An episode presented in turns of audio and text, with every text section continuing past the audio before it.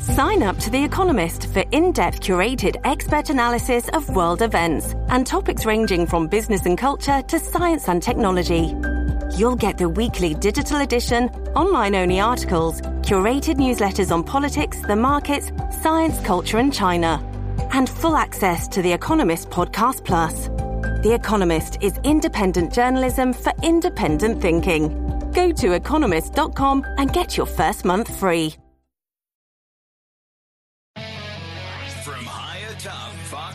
Headquarters in New York City, always seeking solutions, never sowing division. It's Brian Kilmeade. Hi, everyone. Welcome to the latest moments of the Brian Kilmeade Show on this Martin Luther King Day. Uh, many of you are off. You're checking out the show for the first time. Stick around, and we hope you stick with us uh, all the way through. Uh, meanwhile, we're back in action because the news never stops. I'm actually in uh, Jacksonville, Florida. Uh, I'll be uh, back tonight in New York and then be ready to do the show and the five and everything else tomorrow. But uh, we have to keep you updated on what's happening. As you know, bottom of the hour, Jonathan Turley will bring us the latest on all things uh, legal. And man, Joe Biden's got a lot of hills he's got to scale. And Ben Jealous is going to be with us, one of the leading uh, uh, intellectual voices in this country. He's got a great book out. Uh, and of course, if you talk about Martin Luther King, uh, day and putting his life and legacy in perspective. A man did not live to the to his 40th year, but yet impact, impact still made. His book, Never Forget, Our People Were Always Free, A Parable of American Healing, is uh, out for a week now. And it's just, I downloaded it over the weekend. It is excellent. So let's get to the big three. Now, with the stories you need to know, it's Brian's Big Three. Number three. And let's say one thing to rest. I may be a practicing Catholic. I used to go to 7:30 Mass every morning in high school and then in college before I went to the black church. Not a joke. Andy knows this. Really? Not many people do really know this, but remembering MLK, today we remember Martin Luther King Jr. We will discuss Dr. King's dream for America, where race relations stand today. Number two. This is a national crisis. FEMA deals with national crises. And New York cannot take more. We're pointing the finger where it should be pointed, and that's our national government. This is a national problem uh, very true. And I give Mayor, the Mayor Eric Adams, a lot of credit. That's the way you do it, Mr. Mayor. New York City's chief executive went to the border and actually saw illegals. He saw the problem. He saw the openings in the fence. He puts the blame right where it belongs on the federal government. Yes, with the federal government, as record numbers of illegals crossed in December, we'll talk about why these mayors are to blame to a degree and why I think the visit makes a difference. Number one. Donald Trump has said from the beginning that he declassified everything, and he points to public statements like a tweet that he sent out saying, I declassified everything. Joe Biden doesn't have any defenses. He has said that anyone that would do this is incredibly irresponsible. And now we've found out that he's done it four times. Yeah, and growing. You know those numbers. More docudrama, Act 4. Yes, more classified docs were found at Biden's Wilmington property, improperly stored, and the entire administration scrambling for acceptable answers. The question is why is the president's team still doing the searching as many of his party defenders and the press go into attack mode on really the president for the first time? But first things first, the reason why many of you are off and there's been a national holiday is because of the life of Martin Luther King Jr. and what he did to push us forward in race relations. Ben Jealous knows all about it. Uh, President of the People for American Way, professor of, of, the practice at the University of Pennsylvania, and former national president, CEO of the NAACP, and author of a brand new book, Never Forget Our People Are Always Free, a parable of American healing. Uh, ben, welcome to the radio show. Thank you, Brian. It's always good to be on. Yeah, I know you were on vacation. You're skiing, but you took a minute off to talk to us, so we appreciate it uh, on a special on a special day. When you look back and study uh, MLK's life, uh, and you went to Oxford, you have the highest level of education. You talk to the smartest people on the planet. What stands out? You know what? And I'm back from skiing, doing service with my son today. But you know what's what is what stands out is that we forget why Dr. King died. At least what he was doing people think he was like assassinated during a desegregation battle. He was assassinated organizing the Poor People's Campaign. He was trying to organize people, white and black, across racial lines to assert their common claim for better pay, for better schools for their kids. He was killed doing that. And we need to finish that work, end poverty, make sure people are well paid, make sure every kid can go to a good school, That's how we can best honor Dr. King. So here we are. Uh, we have the uh, Martin Luther King, who many people don't realize did not live to see the day of 40. People still reflecting on his life. And uh, he would be 94 uh, today, gunned down in 1968. Yeah. And if you think about the fact that we see the video in the 60s and we say, how could you possibly rationalize white and black water fountains and bathrooms and hotels? How could you possibly have that level of discrimination? Sit in the back of the bus, don't sit in the front of the bus. For people, and I'm not, uh, and I'm born in '64. I don't yeah. understand it, and I see nothing but progress today. How do you see it? Yeah, as I talk about in my book, Never Forget Our People Were Always Free.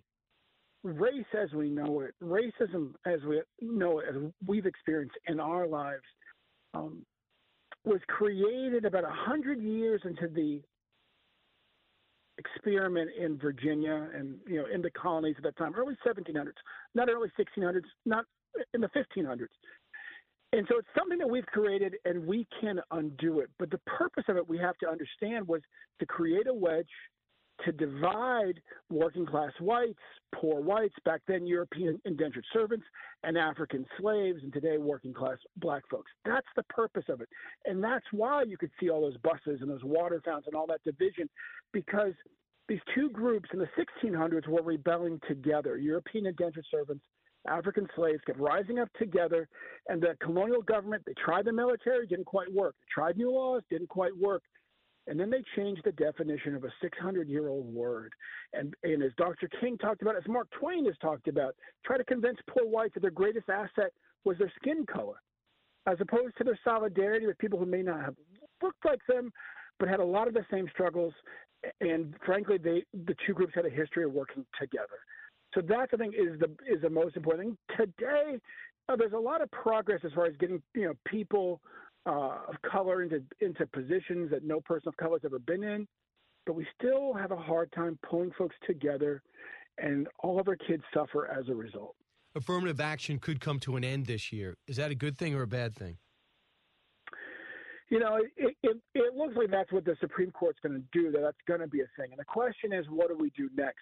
And what I would say is that affirmative action is supposed to be the hammer that destroys nepotism as the um, as the operating system of this country. And my dad's white. His family helped start Harvard in, in 1636. One of our ancestors gave 200 acres to start that school. In that school, your your class rank literally used to be your class rank. It was not your grades. It was your money. Uh, and so that's where we start in this country.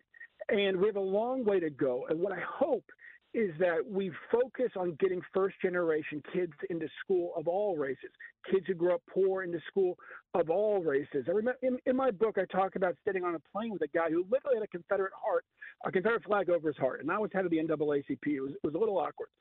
But then we started talking, and what we realized was that, you know, honestly, his family had been trapped in the prison system in Georgia ever since the start of the Georgia Penal Colony. My family has gone to college since the end of slavery. He was really worried about the boys in his family because they keep going to prison, and he was the anomaly because Ole Miss had given him a football scholarship, and that was an old Ole, Miss booster shirt he was wearing. And so the multi generational poverty has afflicted his family is outrageous as it is for any black family. And so I hope that on the other side right. of this Supreme Court judgment headed towards us, we focus on the poor of all colors and getting them the educational the, uh, the educational opportunity they need, so that that guy with the Confederate flag over his heart, you know, can see the, the boys in his family's lives transformed the way that his was transformed, even if they can't play ball that well. Uh, that's a that's a great point. I, I, remember eh, I'm reading. You know, I did the President Freedom Fighter, uh, Abraham Lincoln, Frederick Douglass, and their battle to save yep. America's soul. And Frederick Douglass, uh, in his bio- autobiography, writes that he's talking to other white kids who were his friend and the Baltimore docks. And they were saying, you know, we just got to wait for this generation to pass away because we don't see any difference between skin color. That was a hopeful Frederick Douglass in the yes. 1840s because yes. he says kids don't see, and he would go back and reflect on this kids don't see color. Somehow society gets imbued with something, and I think yes. it's getting less and less but when you're born, we see a flat playing field. And I think a lot of people listening to, to you and I right now don't see a difference. uh, between black, white, uh, American Indian, or Hispanic. Uh, how many of those people are there out there? If I was to put a percentage, Ben well, I mean, Jealous. I mean, I think it's most of the country. I think it's most of the country. And by the way, I thought your book was great. I bought it at the airport and I read it like Thank- over a year ago. Yeah, Thank no, you. I, thought it was, was was a great book. You know, but at the same time, you know, the reality is that people are treated differently. You know, there was a book, uh, I think it was called Marked by a uh, young Princeton sociologist who who ended up dying young. And in that book, she said that in the in the low income job market, like when you're applying for like minimum wage jobs, um, a black person without a record has a harder time than a white man who's been con- convicted of a felony, because most employers assume that all black men are felons. And so if a white guy shows up with a felon record and says, "Hey, I'm I'm a felon," they're like, "Oh, well, you're honest." If a black guy shows up and doesn't cop to having a felony because you know Yeah. he doesn't have one, they think that he's hiding something. And so, you know, that's what we're still dealing with. And and I talk, as you know, as I talk about, a lot of that is on the media. You know, prior to the to the civil rights movement, the black poor were not shown in American media. It was just the, the white poor, for example, during the Great Depression. Public support for everything public was high. After the civil rights movement, ironically, they kind of only show poor blacks. They only kind of show black people going to prison, even though there's a similar number of whites in prison. And people then think, well, geez, uh, everybody's poor as black. Everybody's going to prison as black. And then, you know, that black guy shows up for a job and he's just, you know, all sorts of assumptions are made that's that's not true. And so that's really, I think, you know, one of the last frontiers, if you will, is to really get the media to show the face of social problems that, you know, poor people have as many photos of white people as they're, you know, in, in you know, relative to the proportions and and and same thing for for who's going to jail. Otherwise, people think that people, you know, who look like them, because Right. our society is so segregated economically, they don't realize the people who look like them that are struggling in these ways. And that's that's important. People still respond to images of people who look like them more strongly than they do images of somebody who looks like somebody else. You know what struck me during that whole celebrity college scandal, making up rowing scholarships and volleyball scholarships Yeah. for kids that don't belong with who have average grades who probably didn't even want to go Yeah. to those schools. They interviewed some uh, some black students, and they started saying, "Now you know how we feel." Because a lot of them say people look at me and say, "Well, you're only here because of affirmative action." When a lot of these guys have 102 average and they got a un- you know near perfect score in the Yeah. SATs, and now celebrities, every celebrity at Harvard or Yale, I want them to get that same look that we get. And Yeah. you know, for the people like I guess Brooke Shields who had unbelievable grades and deserved to be at Princeton, there was others like the Full House people that didn't, and I, that gave me a new perspective on the the downside of affirmative action. I don't need it. I remember Jack Paar was about to uh, introduce Bill Cosby, this young comedian. Uh, we know he's had problems of other things been exposed, but he's the hottest comedian in the country. And Jack Paar goes, "I want you to support this young man. He's really good." And out behind the curtain came a voice, and Bill Cosby says, "I don't need it. I'm okay. I don't need it." He was about saying, "Prime the audience to laugh," and I sense that same thing from the Ivy League campuses. I don't need it. Could be this. Could be the words coming from the students because I want people to know I earned it. Do you want to tackle that? Yeah, you know, again, you know, coming from a white family and a black family and a white family that frankly helped start Harvard back in the day, the reality is that the that that it's it's the class privilege that you don't see in the Ivy League. I went to Columbia, I've taught at Princeton, I teach at Penn. And if your family's wealthy, you get in. I I I was with with kids from wealthy families who literally had been admitted from mental hospitals. Um, and and you know that's just a whole other thing. And then I did not know that, by the way. yeah, yeah, yeah. If, if your family is a legacy, you get in. You know, and and Yeah. it's like, well, how can anybody ever compete with that? You know, if you weren't going here in the 1800s, if you weren't going here in the 1900s, well, that's never going to change for your family. And so, and so, we've got to figure out a way that really levels the playing field for everybody. You know, as I as I told that guy on that plane, look, affirmative actions have done a lot for women. White women have been the biggest beneficiaries by far. It's done a lot for people of color, it's done nothing for poor white men. And we've got to create a system that levels all of those problems with the playing field, including the problem of poverty. And that's what that guy on the plane and I were talking about that day, which is that, you know, it was great that it was helping the women in his family, but they were never really as worried about the women as they were about the boys. The boys kept going to prison. Right. Uh, you know, poor poor white folks down in rural Georgia. Well, we got to have a way of dealing with that too, and that's my hope for the future of inclusion in our society is that we deal with this class problem. You know, when Right. when when President Obama became president, 48% of black people were in poverty. When Dr. King was assassinated, 48% of black people were in in poverty. Similar resistance in the white community to actually impacting poverty. And the irony, of course, is that I talk about in my book, that's what Dr. King was fighting for at the end of his life was to end that poverty. Right. Never forget, our people are always free. A parable of American healing. Uh, that book is out. Perfect, a perfect day to download it. And Ben, my exit question is: Has the 1619 Project and Black Lives Matter helped or hurt the black community? Oh, you know, I mean, look, you got to remember why Black Lives Matter was founded. It was founded, quite frankly, to uh, stop the killing of unarmed black women and unarmed black men. That issue is as urgent as ever. You know, we can we can quibble about how the organization was managed, but the cause is important. And I, there's a point in my book where I talk about uh, rural whites in uh, Missouri on fire around that issue. I mean, you know, honestly, they got issues with with Boss Hogg mistreating them too. You know, Right. um, and uh, with regards to the 1619 project, we need an you know to to have an honest conversation about history in our in our country. You know, my worry, Brian, is that we we we complain that young kids are being taught critical race theory. They're not. They're being taught Black history, and the books that usually get banned are about that history. Yeah. And so, you know, I Yeah, think we just need more conversations like this, listening to each other. Ab- I teach at a law school. We teach critical race theory there. No one teaches it in the second grade. Uh, ben, thanks so much. I s- appreciate it. Uh, best of luck with the book, and I'll talk to you soon. Uh, pick it up. It's called Never right. Forget Our People Are Always Free. Ben Jealous, thank you. Your call's next. This is the Brian Kilmeade Show. So glad you're here.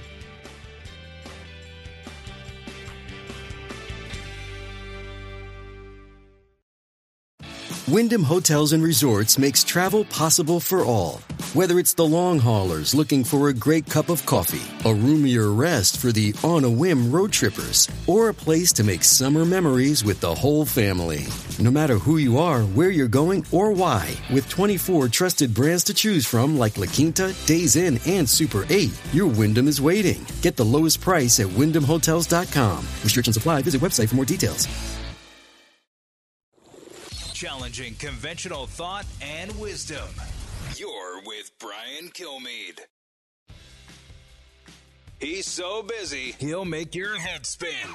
It's Brian Kilmeade. Well, my concern is that the special counsel was called for, but yet hours after that, we still had the president's personal attorneys who have no security clearance still rummaging around the, the president's residence looking for things. I mean, that would essentially be a crime scene, so to speak, after the appointment of a special counsel. So, you know, we have a lot of questions for uh, the National Archives. We have a lot of questions for the Department of Justice, and hopefully we'll be getting some answers very soon. Yeah, I mean, why is it that President Biden can have his own legal team, many of which have not got security clearance, look through his stuff? They've already named a special counsel. I don't even know how they were able to do it before. I don't know why they decided on November 2nd, we got to clean that, that office. There was no pressure from the University of Pennsylvania. That's true. They said they did not tell the president to gut his office. Why did he have to get out that day, and what did they find? Then why did they tell the Department of Justice, start this up? And then we've seen a steady, slow, and trickle of document discoveries that are not helping the president. I think this is the worst period. So far, he's got about 20 documents. Now, I guess Trump, for six, six months after leaving office, they said we're missing about 300 documents. He They found about 300 in his midst. Got it. But Joe Biden had it for six years minimum. And who knows what he has back to the 80s as senator in various libraries and residences. Why they're slow walking it out, I don't get. Uh, I know there's something bigger here, and I'll discuss that next with Jonathan Turley. It's Brian Kilmeade Show. On the road, Martin Luther King Jr. Day. Thanks so much for being here. Don't move.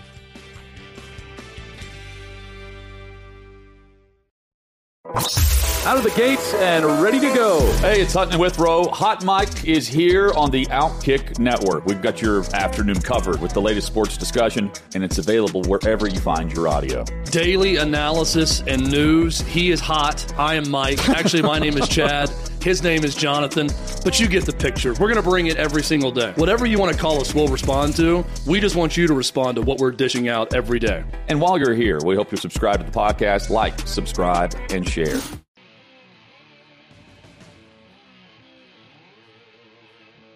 I sincerely doubt that Joe Biden himself threw these things in a box and, and, and shipped them off to the White House. I'm sure. I'm, I'm, sorry to his residence. I'm sure that this was a staff a staff issue. Some some aide who, in a hurry in the last days of the administration, was just grabbing materials and throwing them in a box. Mm-hmm. Uh, I think we even heard that it was in, some of this material was in boxes that included material about his son's funeral. So they may have seen, you know, son Bo Biden funeral arrangements and thought, oh, okay, let's just put this in a box, not realizing that there were other documents intermingled. Okay, case closed. That is Larry Pfeiffer uh, on Face the Nation trying to rationalize Joe Biden getting at least 20 documents. We don't know what exactly they contained. Uh, four separate discoveries, and who knows what can come down today. The latest one was Saturday.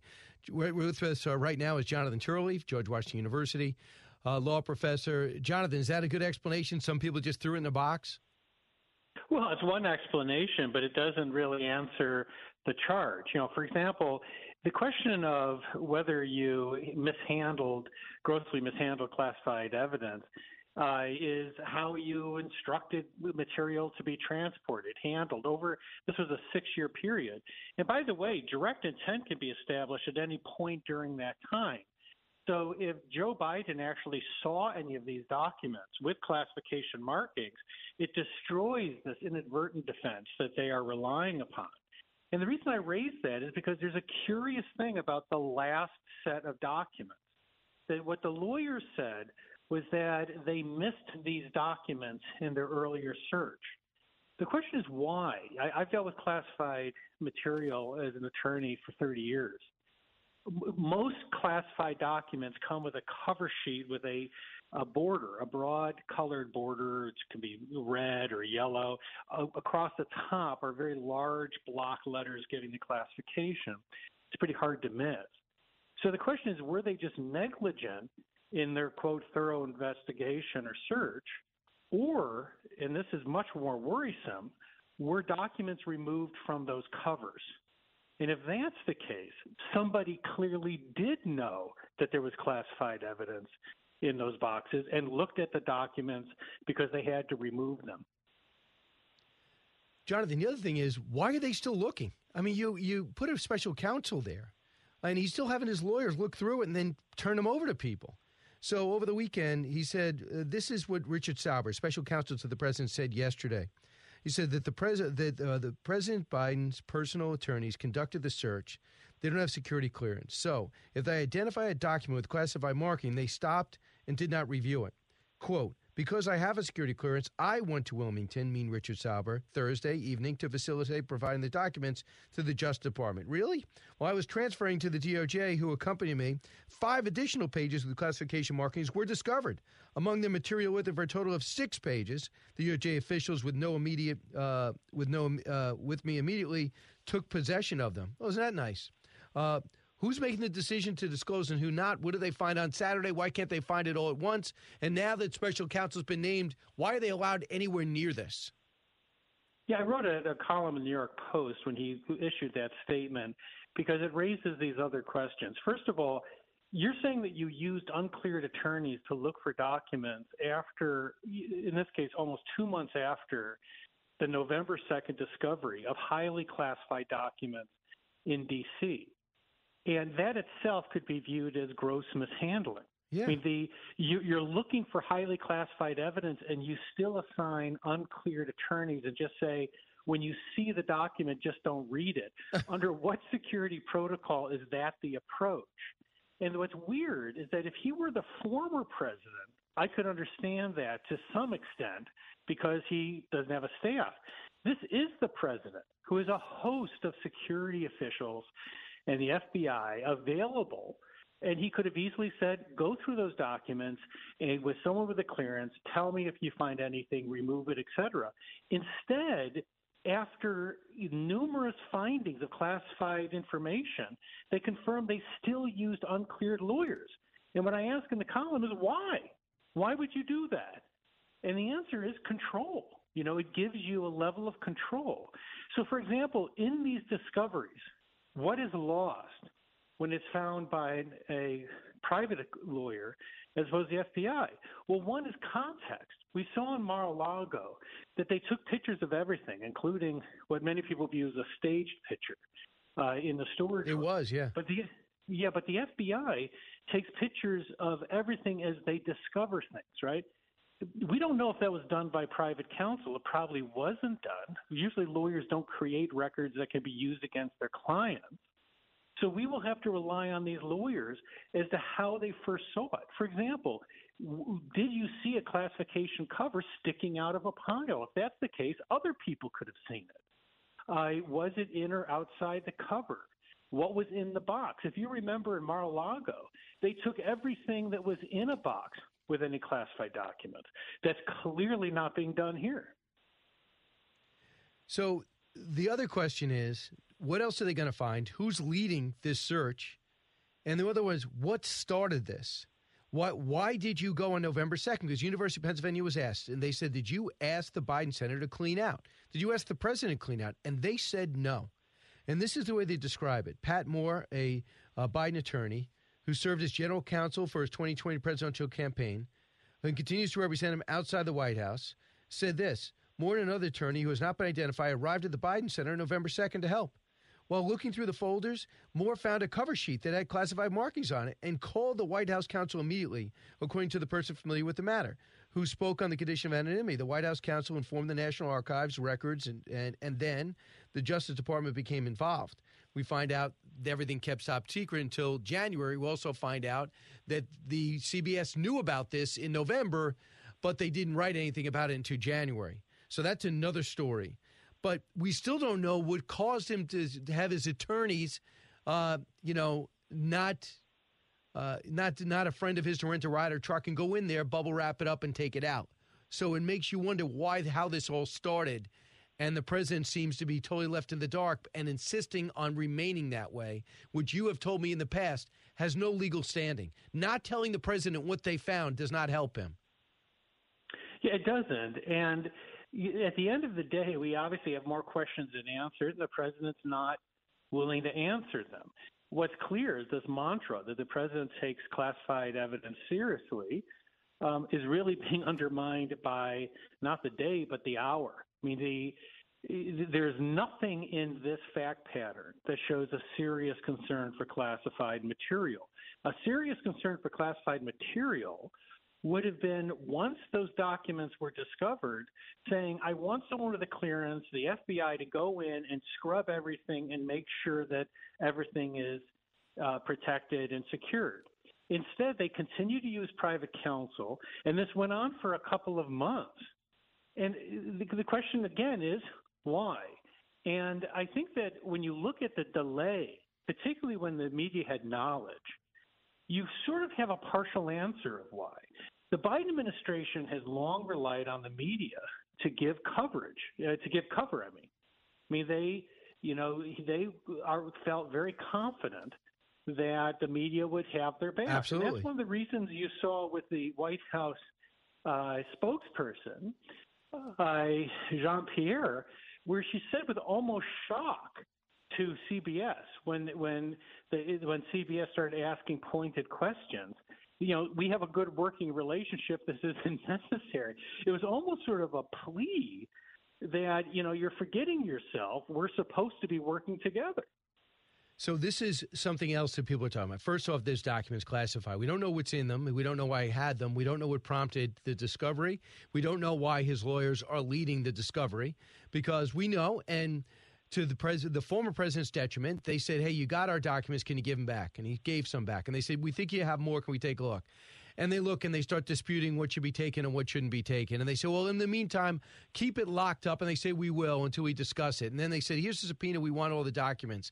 And they said, "Well, we're going to get back to you on the subpoena." And they, the FBI got tired of it and they raided. You could find out problems with the president's conduct and his legal team, but they thought they were in a discussion.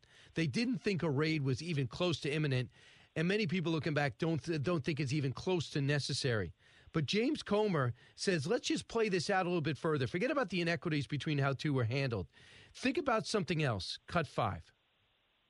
What the American people are going to see from our investigation is a pattern of anonymous donations going to Hunter's business deals, to the Biden Center, to the artwork that Hunter sold at that art gallery in New York. There's a pattern here of anonymous sources of money flowing into Biden's pockets and Biden interest, and it's very concerning. This is a national security risk. That's my biggest concern, and that's why we're pressing forward with this investigation. And the problem is they see the big donation coming from China, uh, unsolicited, because they say that wasn't solicited. Uh, came from China. The University of Pennsylvania says nothing to do with the Biden Center, but the timing is something that's going to bring in a lot of scrutiny. That's where this could go. It went from the president not handling classified documents in the in a legal way to why would these certain documents be let out? What did they say, and who could they have benefited? And do they, when you extrapolate this out, is there a storyline there? Well, you know what I think is really fascinating also is that people are ignoring what was the original office that the Bidens were going to use. That is what we have learned during the Hunter Biden controversy is that negotiations had gone fairly uh, far with Hunter Biden's Chinese associates yes. for them to supply an office for the vice president and his wife to have their names on the door, but funded by this Chinese company. So these documents could have been in a closet that was in an office actually paid for by Chinese interests. And that deal fell through because of other problems that were beginning to mount for the Bidens.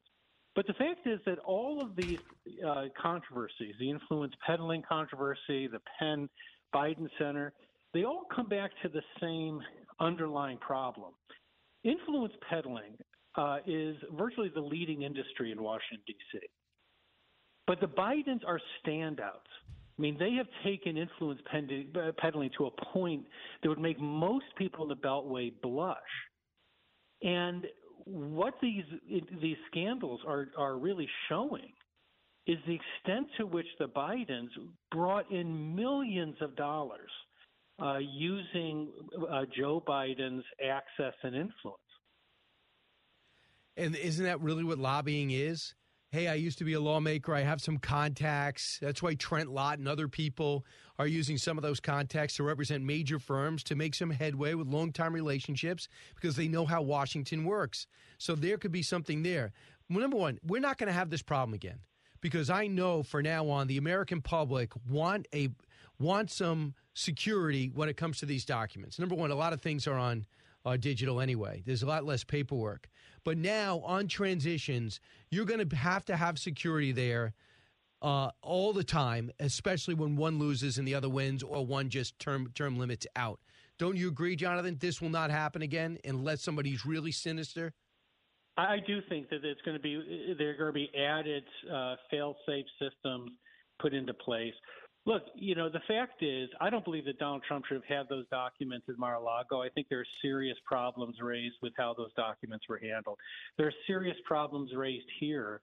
You don't have to, you know, say that the cases have to be identical to raise these same questions over judgment and possible national security, you know, vulnerability.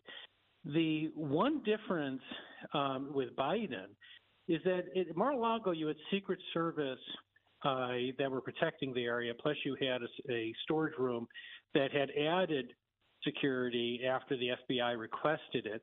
That's by no means ideal. I still think he was wrong to have it there, uh, those documents there. Yeah. Um, in this case, you've got documents scattered in closets and garages that clearly Biden had no recollection of. Yeah. I mean, but Jonathan, it's crazy. I mean, for him to say it was locked in my garage with a Corvette, it wasn't on the street, is the most insane statement. You wouldn't expect Donald Trump to make such a slipshod statement uh, on his worst day, let alone a guy with 50 years government experience who was chairman of foreign relations to say it was in my car with my Corvette, a locked garage. I mean, you no, know, it, was, it, it, it goes down. It goes down with one of the dumbest political statements ever given by a president It's right up there with "I didn't inhale" or the meaning of what is is. Uh, it just it's going to go down in history uh, as perfectly uh, bizarre for him to say that. Although I have to say that if I went get, went into his hotel and saw that hot Corvette and a bunch of Ukrainian documents, I take the Corvette. Right. But foreign intelligence probably would not make that choice. Very good point. Uh, very good point, and that will be, come up in your law class, I'm sure. What would you? That will be one of the questions, essay questions. Should you take the Corvette or the top secret documents? And I look flunk you if you don't take the Corvette. Absolutely, especially since it's been restored. Uh, and my last question to you is: Could this thing go silent and then just keep saying, "Well, special special prosecutors looking into it"? Well, I think that's what they intended uh, to do, but I think it's going to be hard with the House. You know, we just found out today that they're saying there's no visitor logs on the Delaware residence.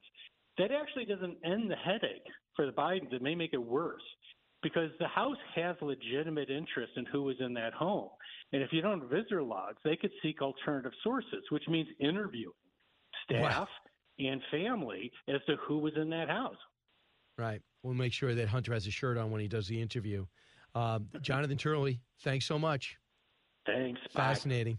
And if you want to stay ahead of this, read Jonathan's columns. He's always a step ahead of everybody. 1 408 7669. You listen to the Brian Kilmeade Show. Your time to talk next. Don't move. The fastest growing talk show in America. You're with Brian Kilmeade.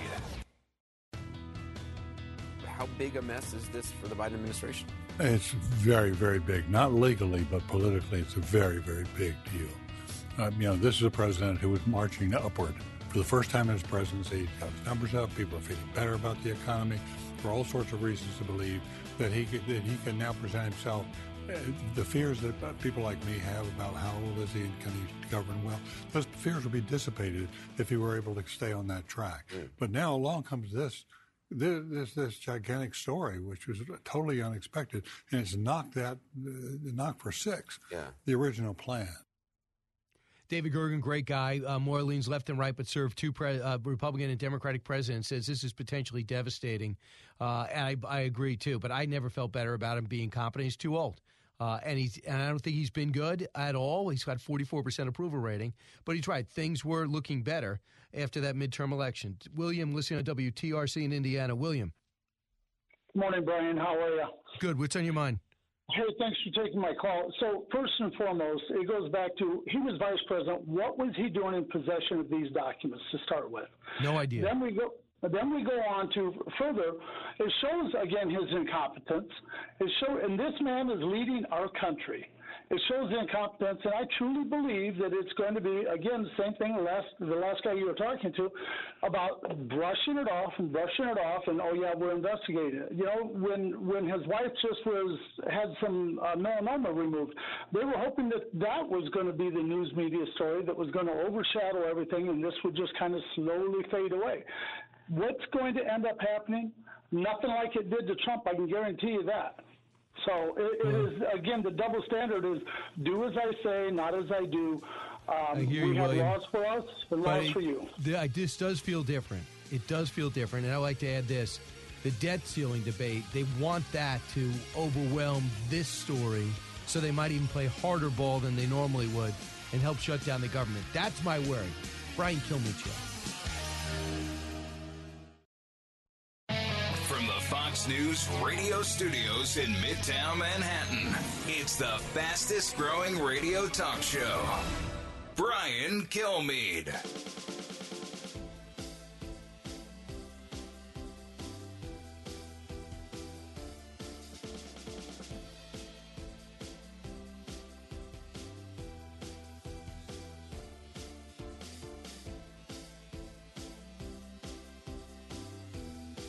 Hi, everyone. It's Brian Kilmeade. Thanks so much for listening. Uh, we are on the road. I'm in Jacksonville, the home of WOKV in beautiful Jacksonville, Florida, where the Jaguars pulled off one of the greatest upsets you'll see in postseason history. Uh, down 27 nothing to go back to win against San, uh, the Los Angeles Chargers. And then the Giants come up big, real big, and pick up the upset of the playoffs, beating uh, the number two seed Minnesota Vikings on the road. Unbelievable in that deafening stadium. So we have a lot to discuss. Of course, it's Martin Luther King Day, which brings us to the big three. Now, with the stories you need to know, it's Brian's Big Three. Sponsored by Crunch Fitness. Interested in owning your own business in a growing $30 billion industry? Check out Crunch Fitness at crunch.com. Number three. Unless let's lay one thing to rest. I may be a practicing Catholic. I used to go to 7:30 Mass every morning in high school and then in college before I went to the black church. Ugh. Not a joke. Andy knows this. Andrew Young. Uh, where does the president make this stuff up? Remembering MLK. Today, we remember the Martin Luther King Jr. We'll discuss Dr. King's dream for America, where we stand today. Number two. This is a national crisis. FEMA deals with national crises. New York cannot take more. We're pointing the finger where it should be pointed, and that's our national government. This Federal is a government. national problem. Yeah, federal government. Just say President Biden. That's the way you do it Mayor Adams. New York City's mayor went to the border and actually saw the illegals, the problems, the problem with the wall. He puts the blame where it belongs, but just mention this president and he'll get his attention. Also says it's not just a New York problem, it's a Chicago, it's Los Angeles, it's a Charlotte, North Carolina. We have 4 million people came here since President Biden took office. We need these mayors to combine to show outrage to a president that doesn't want to pay attention. Number one. Donald Trump has said from the beginning that he declassified everything, and he points to public statements like a tweet that he sent out saying, I declassified everything. Joe Biden doesn't have any defenses. He has said that anyone that would do this is incredibly irresponsible. And now we've found out that he's done it four times. Docudrama Act 4. Saturday, the latest. More classified docs were found on his property and properly stored, and the entire administration is scrambling for acceptable answers. The question is why is the president's team still doing the searching as many of his party defenders and the press go into attack mode, at least for now? Uh, welcome back, everybody. Um, just keep in mind, too, at the bottom of the hour, Mark Kaye, nationally syndicated host, also hosts local show here, uh, noon to 3 on WOKV, will be with us shortly. Uh, let's go out to Michael Goodwin, New York Post columnist, Fox News contributor. Michael, you it's pretty hard to overstate how much trouble the president could possibly be in, and that's what you write about Sunday. Uh, good morning, Brian. Yes, uh, look, I think that the uh, the number one thing that you can pretty much scratch off now is how in the world could the Justice Department prosecute Donald Trump for his uh, retention of classified documents if it doesn't prosecute Joe Biden? And of course, the Justice Department has a rule. Uh, it's not a law; it's just a, an internal rule that uh, you you basically cannot indict a sitting president. So if Biden is out scot free, then how do you justify going after Trump when it looks like a as you mentioned, Trump had more right as a president to have the documents. These are documents that Biden never had a right as vice president to take from his uh, uh, White House office, and certainly to have them sitting around for the better part of six years uh, at least. I mean, we don't know when exactly he took them. So there's a lot we don't know. And this idea of having his lawyers do the search uh, is, is that is that the new rule? I mean, do the lawyers have security clearance? I mean, you know, that a, a lot of this, Brian, I think just points up what I call the fact that Merrick Garland, the Attorney General, is a bitter partisan hack. He has he has now formalized two systems of justice.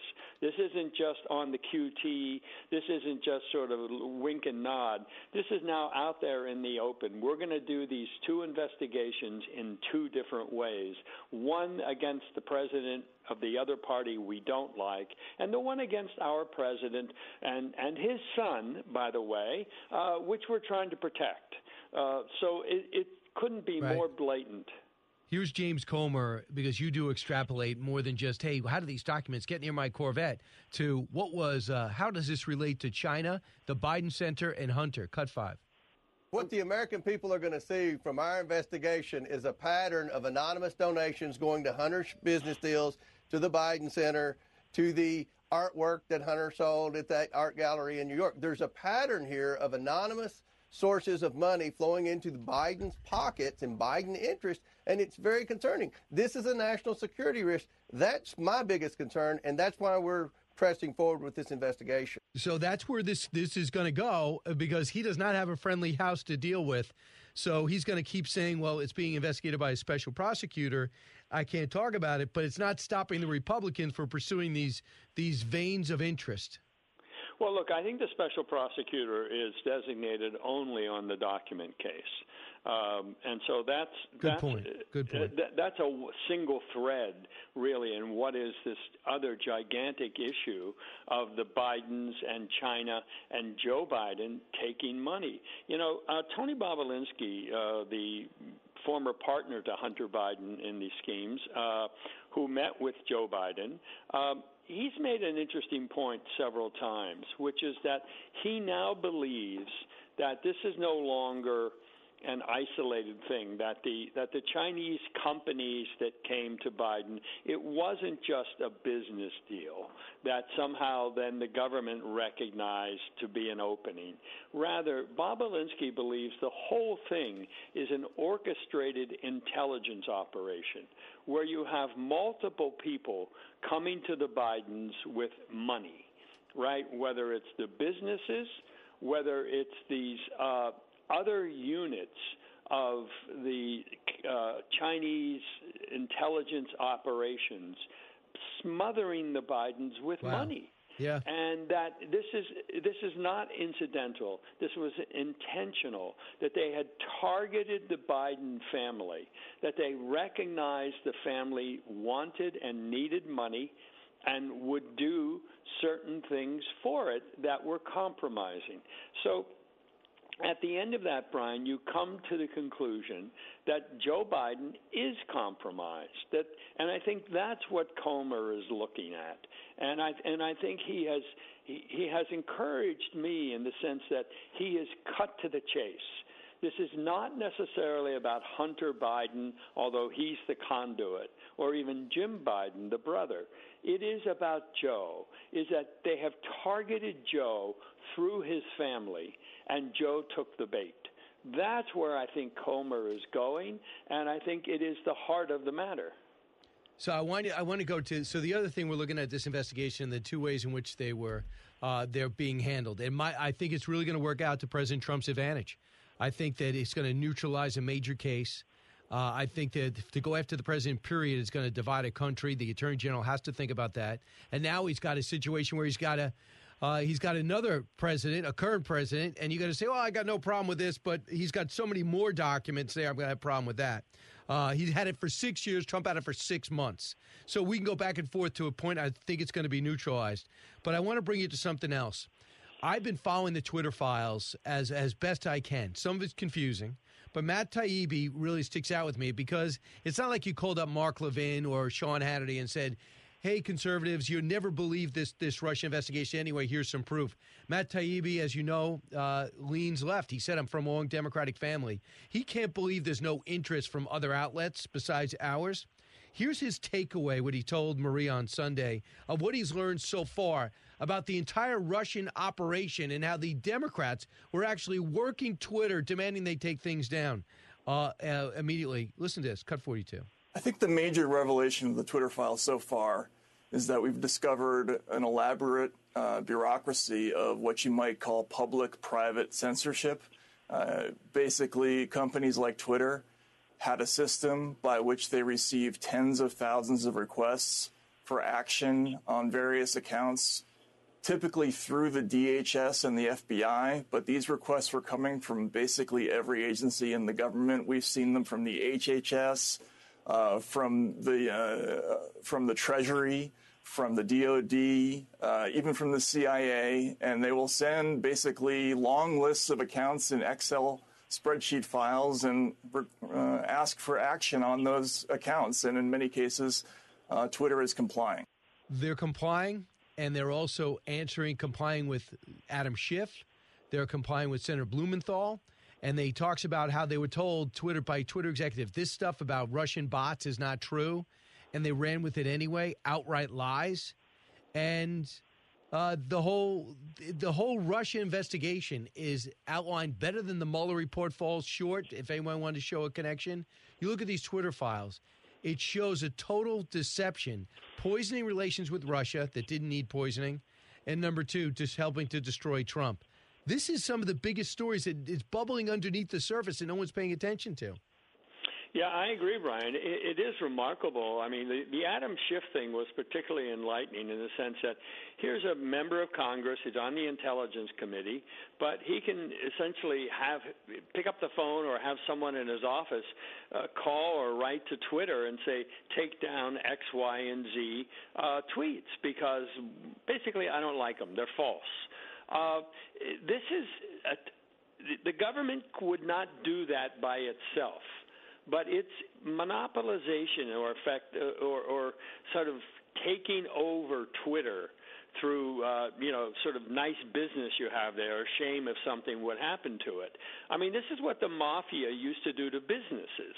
You would you would kind of gut them for your own purposes. That's what the government did right. to Twitter. I mean, it even paid Twitter, which is kind of amazing unto itself, but over more than three million dollars. But it used it to right. to censor the speech that the government didn't right. like. And as you and, say, it came from a number of different aspects of the and government. get this, Michael. What I did not know until yesterday was when Twitter said no. This is what happened. Cut forty-five. The usual means is uh, they would go to to their friends in the in the corporate press and uh, Twitter would be hammered by you know uh, mainstream press organizations would say basically Twitter is not doing enough to combat foreign interference. As you know, because you were reporting on it at the time, uh, Congressman Devin Nunes uh, got an extraordinary amount of abuse because it was claimed that the uh, hashtag release the memo was boosted by Russian bots. But we now know, based on stuff that we've seen internally in these emails, that there were no Russian bots, that Twitter was actually telling senators, don't do it, you're going and they did it anyway. So when Twitter said, "Yeah, I can't do that," they would get the mainstream media to hammer Twitter. So they were. I'm not saying my heart should go out to Twitter executives because you know they all went left and they despised Donald Trump, but they he believes they were underpaid by getting only 3.4 million dollars by the amount of of scrutiny they were under. It, it is a remarkable thing, and um, I've I've written about this, Brian, in the sense that without even knowing, I mean, we're only talking about Twitter but what about Facebook and, and all of the other? What about the search engines, right? Who was manipulating search engines and for what purpose? Uh, I, I think this is a major scandal. It is a it is a modern scandal exclusively in the sense of using this technology and using the private companies to enforce the government's preferences. Uh, and this is this is clear censorship. And it, I don't, you know, if the Republicans had taken the Senate, uh, I think we'd be in a different place right now. I, I think the House has already bitten off a lot of things, and so at some point, I do think there will be this weaponization issue of using uh, the private companies to do the government's bidding. But just think about it. This is what the Church Committee did in the mid 70s. It was the CIA, the FBI, the IRS then spying on American citizens. I mean, this is the same thing exactly, only now it's using the yeah. technology as kind of the cat's paw to do it with. How this is not a giant scandal, but but uh, let me answer my own question. Why is it not a giant scandal?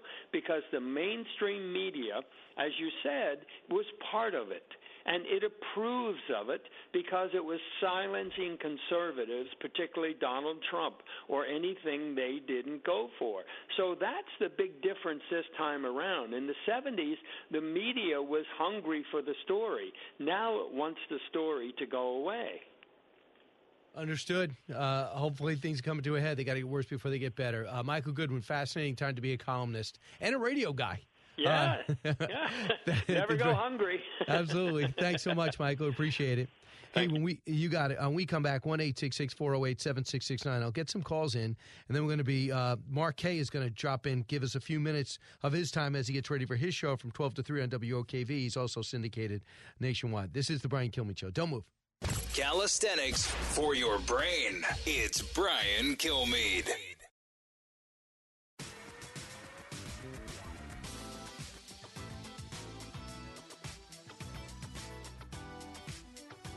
Information you want, truth you demand.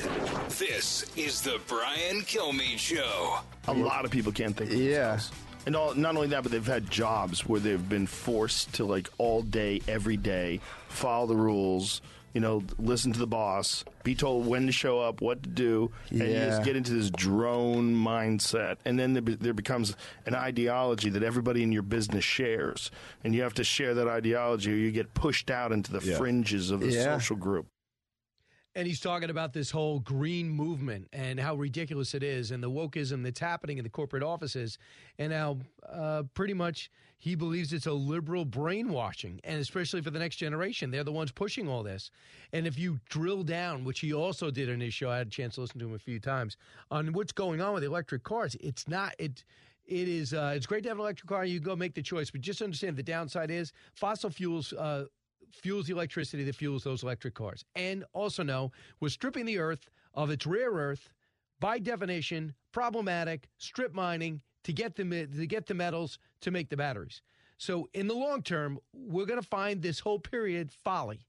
And if people just looked at this rationally instead of like uh, Greta Thunberg, who is a kid, I get it, but off the charts and people worship her. That's not practical for this country. It's not practical. I mean, last week we were talking about what? Getting rid of gas stoves. And now soon we're going to get rid of gas stations. And then soon we're going to get rid of gas cars. It starts in California and it seems insane. And then suddenly it seems a little less, less insane. And the next thing you know, 50% of the country is doing it. And if you don't do it, you don't care about, you don't care about your children. So that's why Joe Rogan's so valuable. It gets him out of the news, it gets him out of the news business and into the commentary business from a practical standpoint. And that's why a lot of people get some of their news from podcasts, and that's why. So listen, when we come back, uh, we're not going to just talk about that. We're going to open up uh, to talk about everything going on, including uh, why this city is so aflame in Jacksonville, because the Jaguars, after being bad for so long, are not only back, uh, they pulled off one of the most dramatic upsets ever. Mark Kaye, locally and nationally, will be here, a rising star, to bring us insight into Florida and Governor DeSantis and everything else.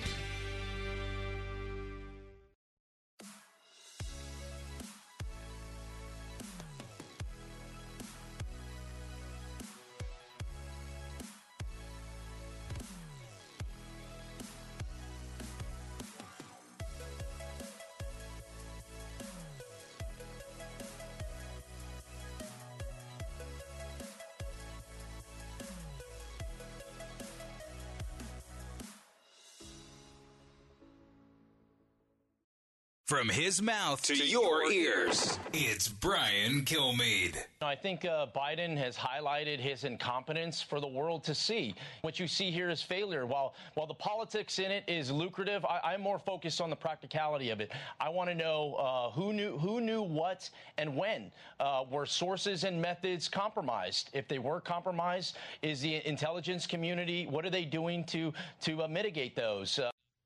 That is Congressman Tony Gonzalez. He's a common sense guy on the border, desperate for some attention. Uh, the president's not serious about it, obviously, and it frustrates him. He's also frustrated a lot with the right, but he cannot believe, as his words, incompetence of letting a series of documents sit in somebody's private offices and in their garage for as long as six years. Uh, and we don't know how many more are left. Mark Hayes with us now. Uh, he's a he's got a national audience, and most of all, he's got a local audience on WOKV.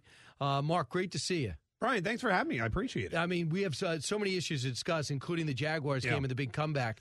But we, I was, I was taken aback. I watched it all, all last night. Read some of the transcripts.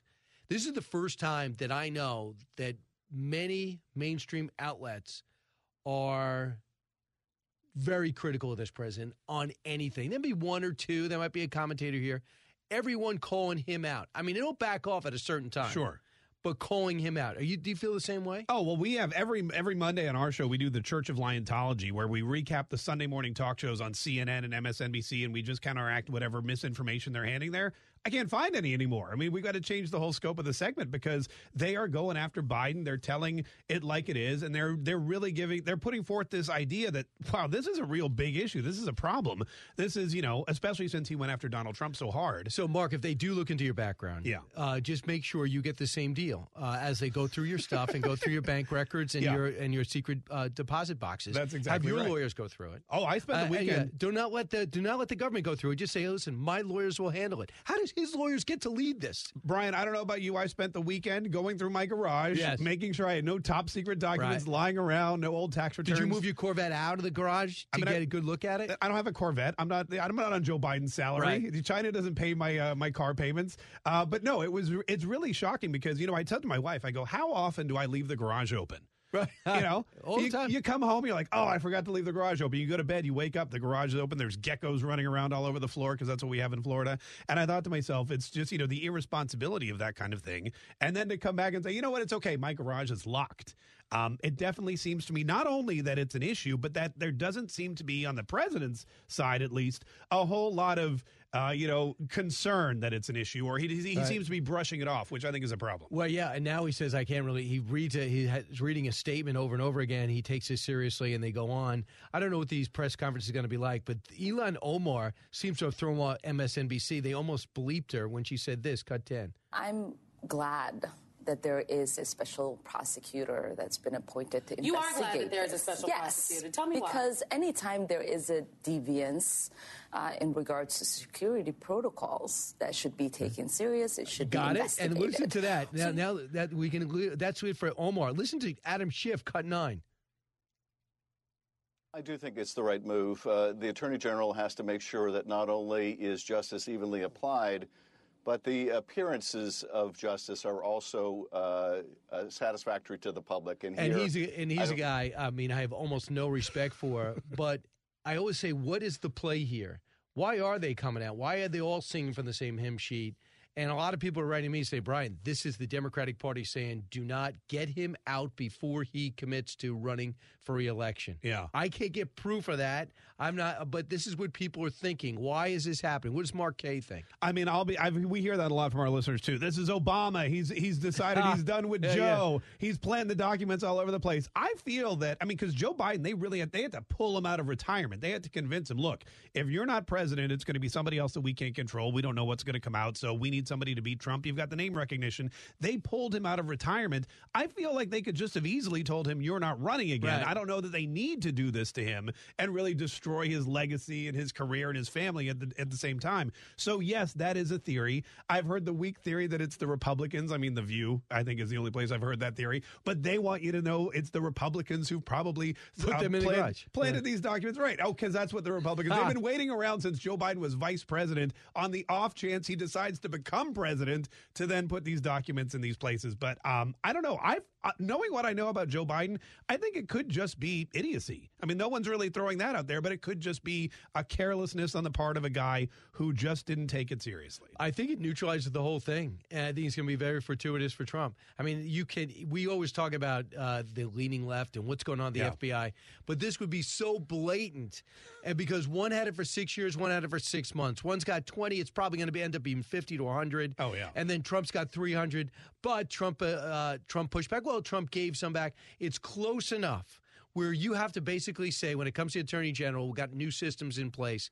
Let's move on. For Trump, that would leave just the Georgia trial. Right. And in New York, he got fined a million dollars. For you and I, that's like a dollar. You write a him. check and you're done. Yeah. Right. So he's done, and he could say he's fighting it, but that's just about done.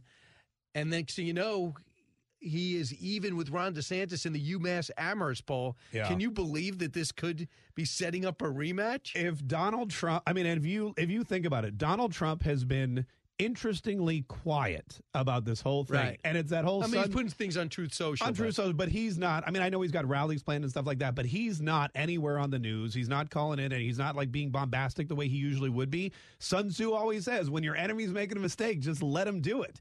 And I think he's really excited to see how this plays out because it negates your, like you said, the last quarter of last year was horrible for Trump. The first quarter of this year is horrible for Biden. Mark Kaye's here. Mark, do you believe that your governor's running for president? I believe he will probably I mean, I don't know. He may be sitting back, and people ask me that question all the time. He's a great governor. I don't want to lose him. He'll a lot of the things he says and a lot of the things he does on a national scale make it seem like yes, he's making a play for that office. But he also knows Donald Trump. He knows how powerful he can be with the base, and I don't think he wants to do anything that would ruin a chance he has in the future. I would say seventy five percent he does run but he's a smart guy too, and he knows how to he knows how to take the pulse of the nation and also his state.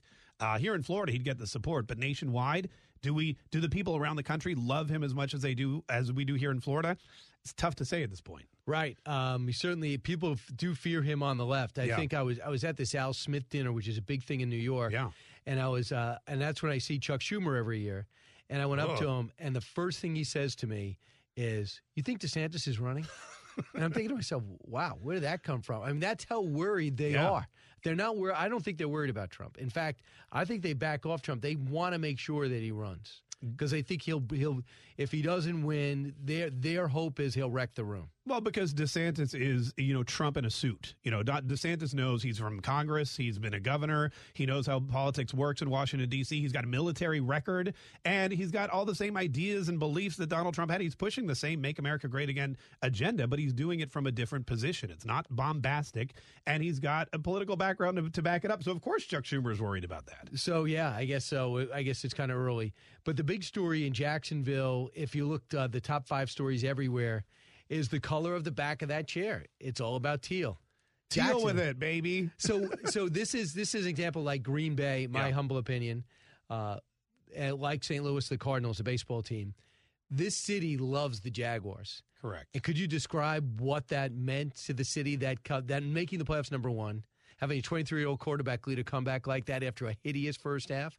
Well, after a hideous last season, I mean, this city has been through a lot. With it's a love hate relationship. This has been, you know, we get a lot of the. Uh, it's like that. It's like that girlfriend or that boyfriend you keep going back to. And we've been season ticket holders for a while, and a couple of years in there, we are just doing it because we're like, look, we got to invest in the city. We don't necessarily want to go to the games. Who you know who can we give the tickets away to?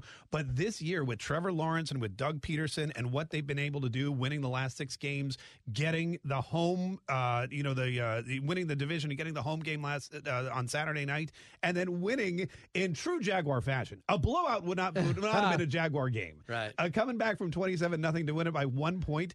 That's a Jaguar game, but you were there. You saw the stadium. I mean, we don't get crowds like that at that stadium unless it's Monster Jam or Florida, Georgia. You know, Gravedigger can draw them in, but it was loud, it was raucous, it was cold. Everybody loved it, and the Jaguars delivered. And for this city, we don't have basketball, we don't have hockey. We have one sports franchise. It's the Jaguars. It's always been the Jaguars, and we're finally, after years and years of investing our time and our effort and our loyalty, seeing an ROI, and people are really jazzed about it. Well, I, I just thought it was also good too. Is that 23 year old quarterback after he wins the game with movie star good looks, right? Where does he head? Waffle House. Yes, that's the most Duval man. That's where you go is the Waffle House. So number, why would you go to the Waffle House? It's on Beach uh, Beach Boulevard, right? Well, there's a lot yeah, that's the one he went to. There's Waffle Houses all over. That is the. I mean, I know you're from New York, but here in the South, Waffle House is the the late night party place. It's where you go. Good times, bad times, funerals. You just won the wild card division. You end up at the Waffle House. Doesn't matter what time it is because they're always open. No problem. They got gas grills. They will cook you food. So it made perfect sense to me uh, that Trevor Lawrence went to the Waffle House. Incidentally, a good friend of mine is vice president of Waffle House. He lives up in Atlanta, and I send him the picture. I go, "Here you go. Here's one for the books." You got you imagine how they benefit from that. Oh, it's amazing. And by the way, doesn't that uh, you know him? You probably read about him all the time. I don't. But I remember the leadership he showed in college when he wanted Yeah. to get these guys playing again during the pandemic.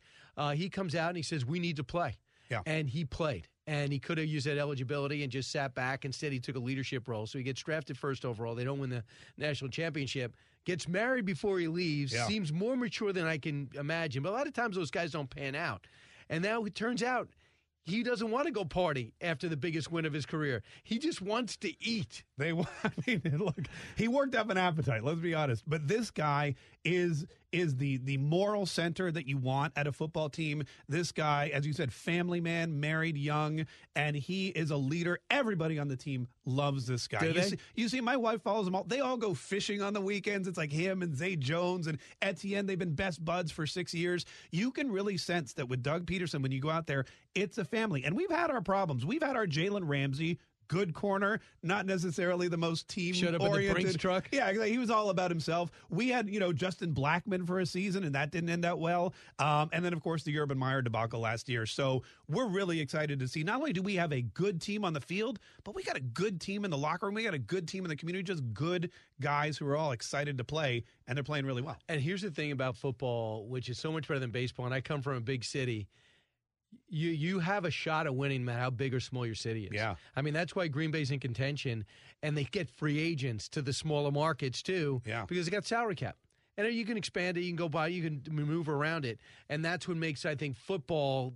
They got started and started with the salary cap. Baseball doesn't want to accept it, and then the rich teams ignore the luxury tax. Yeah. So the Pittsburgh Pirates, the Marlins are always going to struggle. The great teams like Tampa, who just can put together this great farm system, Yeah. defy logic. But the Yankees around 300 million. Uh, you have the Dodgers, the same thing, and the Pirates of 40 million. It's, it's hard to imagine the same team. That's not the problem in football. No, we spent big on Christian Kirk. Uh, we picked up Evan Engram. Uh, we picked up From up the Giants? Yeah, we from the Giants. Which and I remember when Evan Engram was on the Giants, I was like, "Get him out of here!" But this guy, these are guys that are getting a second chance. Yeah. Really, our team, it's either it's either brand new recruits or people getting their second chance, and everybody wants to prove themselves.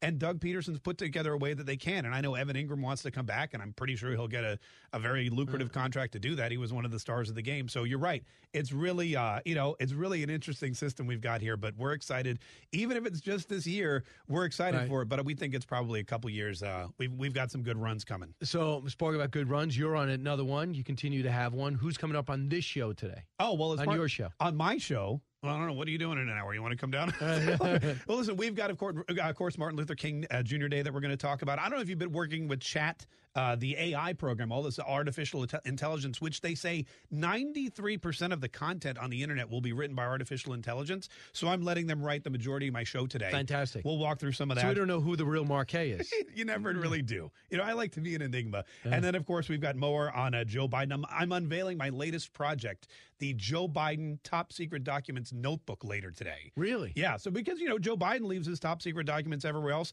I want America to have the chance to do so. So we're Right. making notepads out of top secret documents.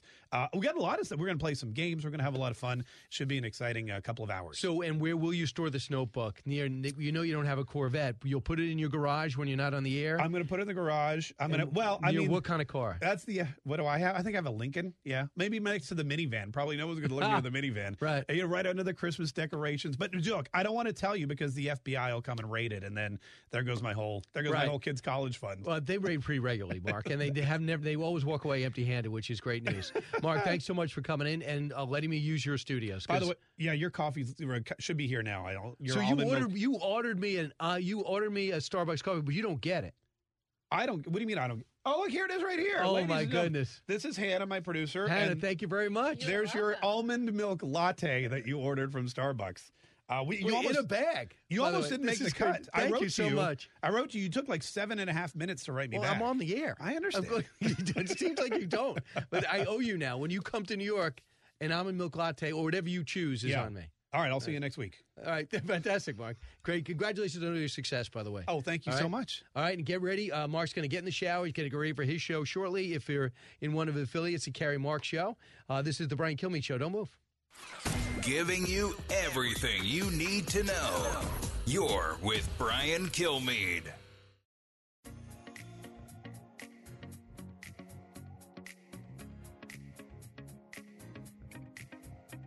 No city deserves this.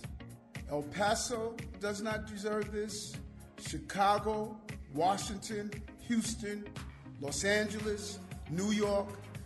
No city deserves what is happening. This is a beautiful city. And what has happened over the last few months undermined this city.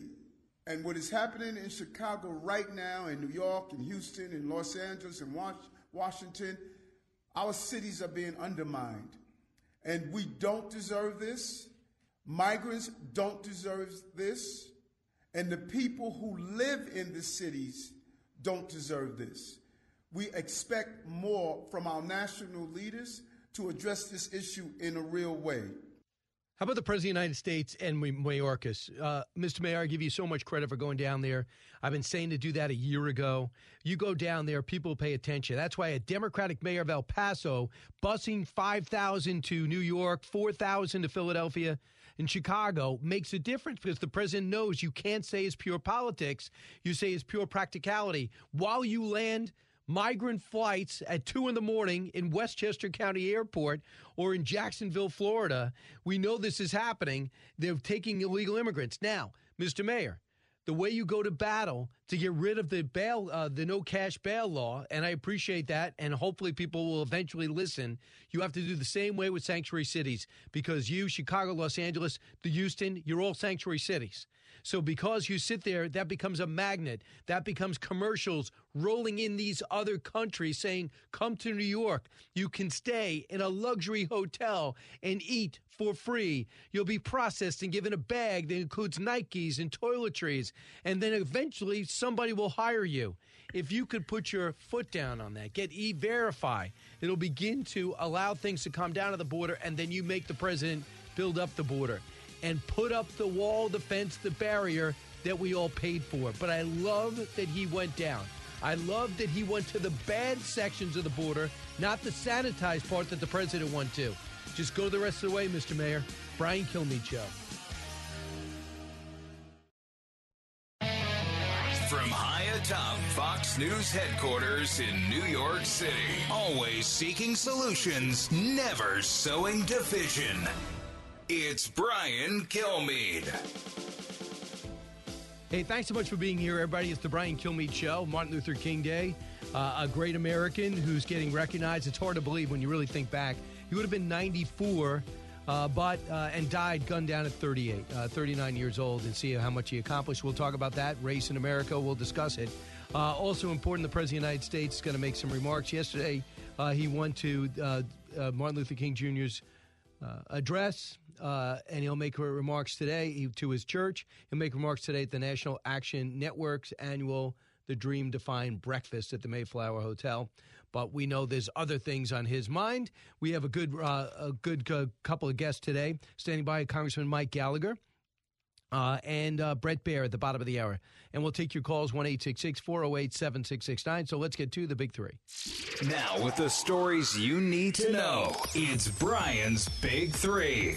Number three. And let's lay one thing to rest. I may be a practicing Catholic. I used to go to 730 Mass every morning in high school and then in college before I went to the black church.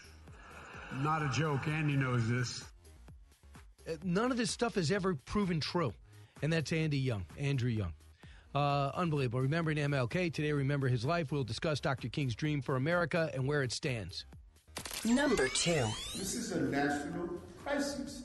FEMA deals with national crises. New York cannot take more. We're pointing the finger where it should be pointed, and that's our national government. This is a national problem. Yes, at the President of the United States, Mr. Mayor, go the next step. That's the way you do it. New York City's mayor went to the border and actually saw the illegals, saw the problem, saw the gaps in the fence, saw El Paso and the homeless situation and how it's being overrun. Democrat to Democrat, as an American, they know they have a problem. But, Mr. Mayor, you could do one thing to help New York, but you're not. Number one. Donald Trump has said from the beginning that he declassified everything, and he points to public statements like a tweet that he sent out saying, I declassified everything. Joe Biden doesn't have any defenses. He has said that anyone that would do this is incredibly irresponsible. And now we've found out that he's done it four times. It's unbelievable. On Saturday, they found more documents. Uh, docudrama number four, and they found it on his property. The question is, why is the president's legal team still doing the searching as many of his party defenders in the press go into attack mode? Uh, with me right now to discuss that and our attack against China, which could unify this country. Uh, Congressman Mike Gallagher. Uh, he's on intelligence, transportation, infrastructure, and armed services. Congressman, welcome back. Great to be with you, Brian. Uh, first off, do you find it strange? Out of all the investigations I've had, I've never heard a legal team from who's being investigated being allowed to collect the evidence. It, it, it's just crazy. You'd think now would be a time, in light of the ongoing investigation of President Trump and the raid of Mar-a-Lago, where they would feel like they have to go above and beyond in terms of transparency with this investigation. And thus far, what we've heard from the president has been the opposite of reassuring. I mean, this nonsense where he gets up there and says, well, hey, my Corvette's in a locked garage. I mean, come on. It just betrays how little he knows about how you handle classified information. I mean, unless his garage is itself a sensitive compartmented information facility or SCIF, then that's not a defense at all. Think about just in your own life. What do you keep in your garage? I don't keep, you know, my daughter's birth certificates or any tax documents. You know, I got a I got a snow thrower, I got a lawnmower, I got some assorted uh, kids' bicycles in there. I don't have anything of value that I store in my garage out of security. So it's just crazy. They need to do better. And I think what the American people are most concerned about is not only just the national security implications, but this sense of of a double standard. You know, that, that's what drives people absolutely crazy. It's the hypocrisy and the double standard that really drives ordinary Americans here in Wisconsin crazy. Uh, absolutely. So you were a Marine, right? Yes, I was a Marine counterintelligence and human intelligence officer. So let's spent a say lot of time thinking about this stuff. Right. So so let's say that you decided, you know, I had some great memories collecting intelligence. I think I'm going to bring them home with me. Uh, so just so I don't forget how great that intelligence was. It, what if they were in the Gallagher estate? Would how would the Marines look at that? Well, I'd go to jail. I mean, that, that would be a clear violation of, of U.S. law, as well as the you know the, the oaths you take when you get a top secret SCI clearance. In fact, we have recent precedent of government contractors, uh, service members mishandling classified information and being punished for it. And remember, this is a, a violation of law that does not require malicious intent. The standard is gross negligence. So merely doing it, whether or not you intended something bad for U.S. national security, is enough for grounds of, of violation. And again, the, the, the, the vice president, because in this case this was uh, uh, Biden acting as vice president, is not exempt from those laws that a, a captain or, or a first lieutenant uh, in the Marine Corps handling intelligence would be exempt from. And there, I think you played a, a clip from John Ratcliffe. He's absolutely right that at least, and I'm not saying either of these incidents are good, right? We, we don't want the, the president, regardless of whether he's part of your party, to mishandle classified information.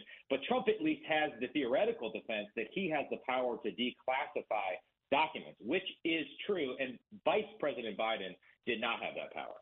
So I know one of your focuses. I was heartened by the fact I think over 100, uh, 118 people, uh, Democrats in the House, voted to support your special committee, uh, select committee on China, because China is trying to infiltrate every aspect of our lives.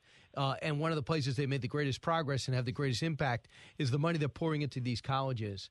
Uh, the Penn Biden Center had $14 million gift in 2018. We don't know what Joe Biden knew about it, what he what it has anything to do with him, but the timing seems to be something worthy of an investigation. Uh, and they put overall 30 million into the University of Pennsylvania. It's amazing inter- how much interest they have in our education system. Does that worry you? And do you think there's a link should be an investigation should happen? absolutely worries me, absolutely an investigation should happen. And it's related to a broader issue we're hoping to get at on the Select Committee on China, which is our universities are desperate for Chinese money, and they're susceptible, therefore, to malicious influence from the Chinese Communist Party. You know, back in the, the Trump administration, they started enforcing something called Section 117 of the Higher Education Act, which requires colleges to report foreign gifts and donations over $250,000. And what they discovered when they started enforcing Section 117 of the HEA was over $6.5 billion in previously unreported foreign gifts, grants, and contracts. And what happened when the Biden administration took office is that the number of foreign gifts reported has plummeted, which doesn't add up. So either the foreign money shut off or they're simply not enforcing that section of the law. I've repeatedly written to Secretary Cardona to fix this loophole, but the, our university is just awash in foreign money, and Chinese students and Chinese grants are very lucrative for these uh, these universities, and that makes them susceptible to censoring certain uh, certain uh, classes or centers that may put the CCP in a bad light. Uh, that makes them susceptible to espionage from students with PLA affiliations. That's something we absolutely need to investigate and demand more transparency from the executive branch on. So I understand you're also taking aim at Disney. You've announced a, a plan to summon the now the, the, old and now new CEO of Disney uh, and the NBA commissioner Adam Silver to appear in front of your committee to talk about the role they're playing with China and what they mean to their league and that organization. What are you looking for? What worries you? Well, you know, first of all, I admit the complexities involved on the economic side of this whole thing, right? For two decades, you know, over two decades, really three, we've been telling American businesses, hey, go to China, uh, do business with them. Let's integrate China into the global economy. It will moderate their behavior. And now we're realizing too late that that was a massive, massive mistake. One of the biggest intelligence failures in recent America. And that was history. Henry Kissinger too, right? I mean, that was Bill Clinton, Henry Kissinger, both parties. They said if we bring these people in and show them a market economy, democracies and uh, don't fight each other. So we think we could get them there, and we were wrong. A hundred percent, right? Clinton actually had this phrase when he was arguing for uh, China's accession to the World Trading Organization. You know, he's talking about, hey, good luck trying to keep the internet out of China. That's like trying to nail Jello to a wall.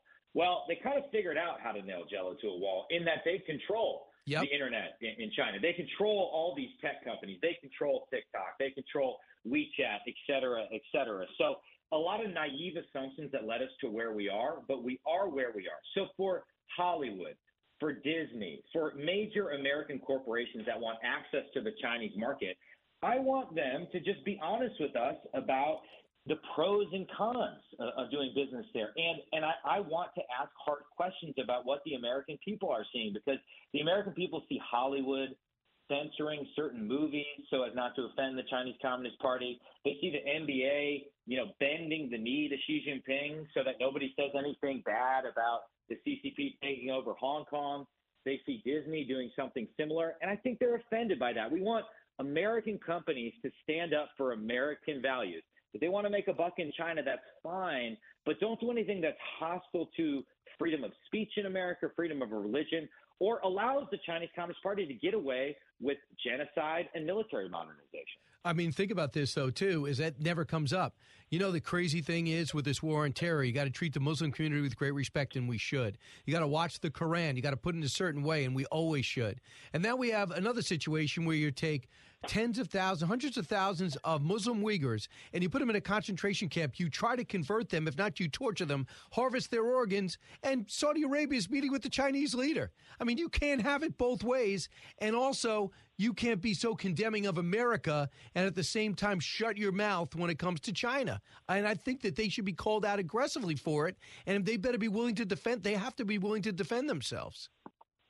I completely agree with that. And the fact is, there's recent laws that have been passed that all of these companies, particularly anything, any company that has a manufacturing presence in China, are going to have to deal with. We passed something in recent years called the Uyghur Forced Labor Prevention Act, and it effectively requires companies to certify that their supply chains don't involve slave labor in Xinjiang province. So whether these companies like it or not, they need to be in compliance with the law. And you know, I, I think a, a lot of what we on the committee intend to do is I want this to be a bipartisan forum. I don't want it to be a, a silly space where people get their, you know, three minutes of fame and, you know, they want to get on, you know, Fox News by being, you know, throwing fire and brimstone. But we're going to have to ask hard questions. And I actually think there's bipartisan support in Congress for making sure that American money, American technology, American innovation doesn't subsidize genocide and doesn't allow the Chinese Communist Party to uh, potentially kill Americans in a future war. We just don't want to subsidize our own destruction, and we want right. to make sure that America is on the best footing to win this new Cold War. So, Congressman, you must be pleased. When I when I talked to you about a month ago, you said right now there's no Democrat who wants to serve in this committee. What's the situation now? I, we got a lot of interest uh, by, and, and, not just by you know, a, uh, a, uh, you know, a random pool of Democrats, but by Democrats that have backgrounds in national security and foreign Good. policy. You know, there's this concern on the far left that this is going to be a platform for anti-Asian rhetoric. That that's silly. It's not going to happen. We're going to tease out how you know Asian Americans are one of the primary victims of the CCP. The Chinese people are the primary victims of the CCP, and this is going to be a serious effort. So a lot of Democrats who want to be involved, and we had a big, overwhelming bipartisan vote. 365 right. people in the U.S. House of Representatives. That's a great way so, to start. So, when are you going to know who's going to be actually do it, or if they're going to be held back by leadership? Hopefully this week. I'm hoping to get our members this week. I'm also actively recruiting our best and brightest on the Republican side. So I'm ready to get rolling, but I need members to do it. I need, you know, committee space. But hopefully this week we'll know, we'll know more. So to tell us for, for, for the layman, the CHIPS Act, why it's historic and where it falls short. Because I understand it was a Republican idea and it got bipartisan support to be implemented, and it is hurting China's manufacturing.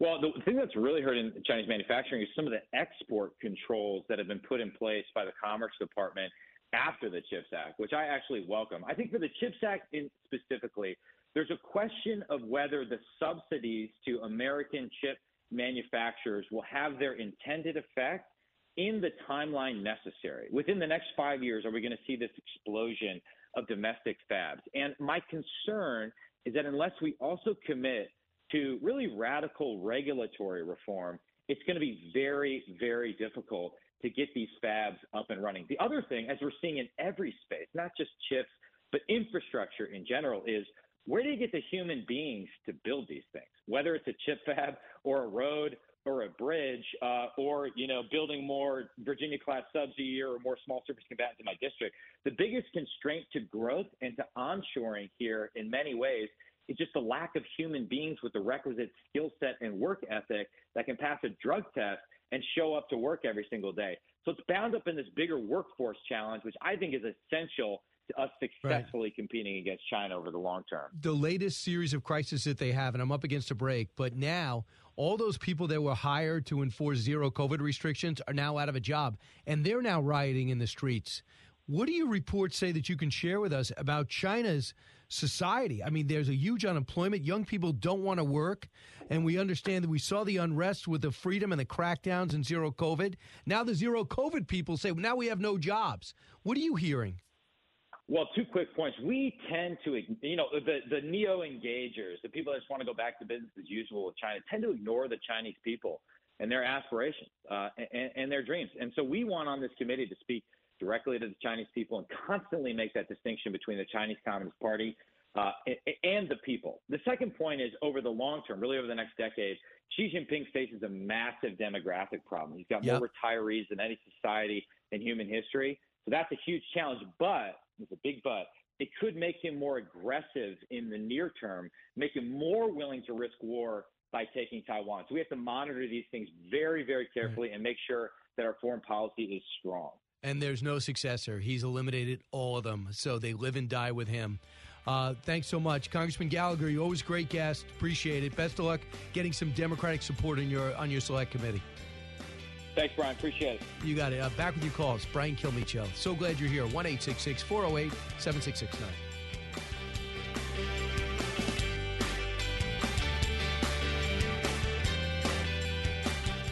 Getting past all the rhetoric, it's Brian Kilmeade. A talk show that's real. This is the Brian Kilmeade Show. Hey, we are back. Bret Baier joining me in about seven minutes, but now it's your turn. Let's go to Dean, listening on WABC in New Jersey. Hey, Dean.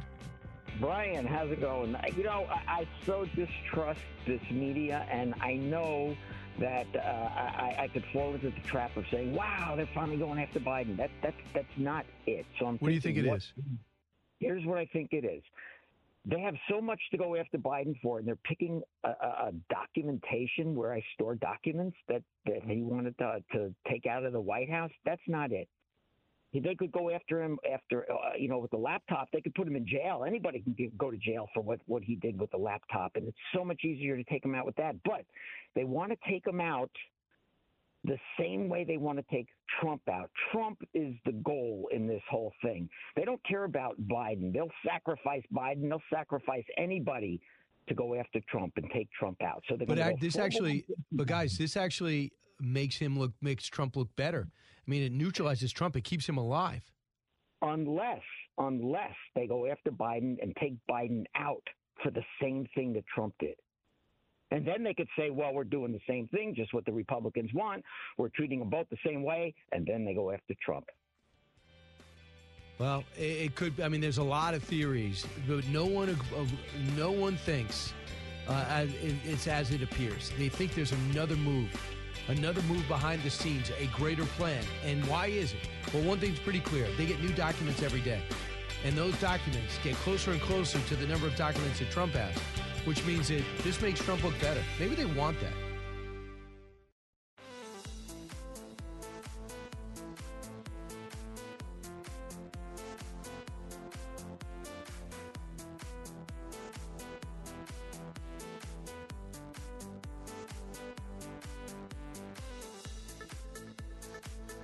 Radio show like no other.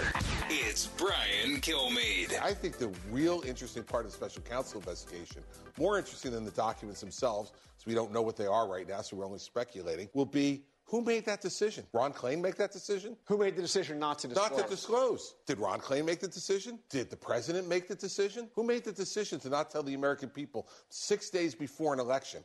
And if Donald Trump had not told people six days before an election, what would the conversation be about right now? I guarantee you it would be about cover up. And that's true. And I thought that was an interesting angle. He always gives interesting points. And of course, Chris Christie has been very critical of the former president of late. With me right now, Bret Baier. Bret, uh, welcome back. Hey, Bret, So, in the interim since we last spoke, I think there's been three document dumps. I guess on Saturday, you thought they would take the weekend off from looking into the estates of Joe Biden, but they found a few other documents. What I find most striking is that his lawyer, his legal team is still allowed to look through his stuff. I thought somebody else would be taking this over. Yeah, I mean, look at the FBI. Obviously, was involved in looking at all of the Mar-a-Lago documents, uh, and the question is are the lawyers even do they have the classification? Do they have the clearance uh, to be looking through these documents? I don't know that we know that. And uh, it's just handled night and day differently than the former president so one thing this is uh, Bob Bauer uh, in today's Axios. He talks about as the personal attorney released the backstory. The backstory is they were looking to move him out November second, and University of Pennsylvania says, "You tell me if I'm wrong here, Bret, because you're following this extremely close too." Uh, they, they there's no they didn't tell the Bidens to clear out the, the clear out the office. They did this on their own. And then when they stumble on the classified items, that's when they call the archives, who call the Department of Justice. And when they went through the garage and found the found the paperwork with the top secret classification, then they called in people, uh, the president's attorney, and then he came in. But you're allowed to stumble on something without clearance. You just can't pick it up. I'm pretty sure. I'm not sure if if that's been been stated yet, but that seems to be the protocol. Yeah, but once you're on your second batch of documents, maybe there are other documents and uh, now we're on our fourth. So it's kind of been, you know, interesting. I, you know, every answer from the White House is the president takes handling classified material very seriously. Well, each time there's a new batch, there's a new question. Really? He does? Because it doesn't appear in the way that this is kind of evolving uh, that that was a high priority. Well, the other, the other thing to keep in mind, too, is CBS broke the story in January, but their indications are they might have known about it in November.